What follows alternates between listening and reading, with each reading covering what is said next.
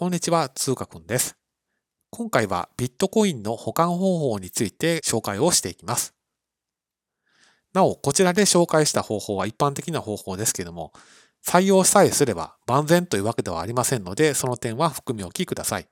ビットコインの保管方法について2つの方法があります。ですので、こちらでは2つの保管方法を紹介を差し上げます。1つ目が第三者へ管理を委託するという方法です。当動画でよく参考にしているバイナンスではこちらの方法が採用をされています。もう一つがウォレットで管理をするという方法です。こちらは第三者に任せるわけではなくて、ユーザー自身が管理をするという方法です。こちらビットコインウォレットとも呼ばれています。続いて、ウォレットの役割について紹介をしていきます。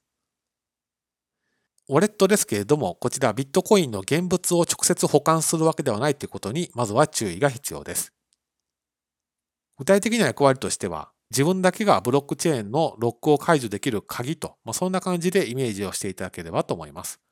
それでは、ビットコインウォレットにはどんな種類があるのかについてこちらで紹介を差し上げます。一つ目がホットウォレットと呼ばれる方法で、こちらはソフトウェアを使う方法です。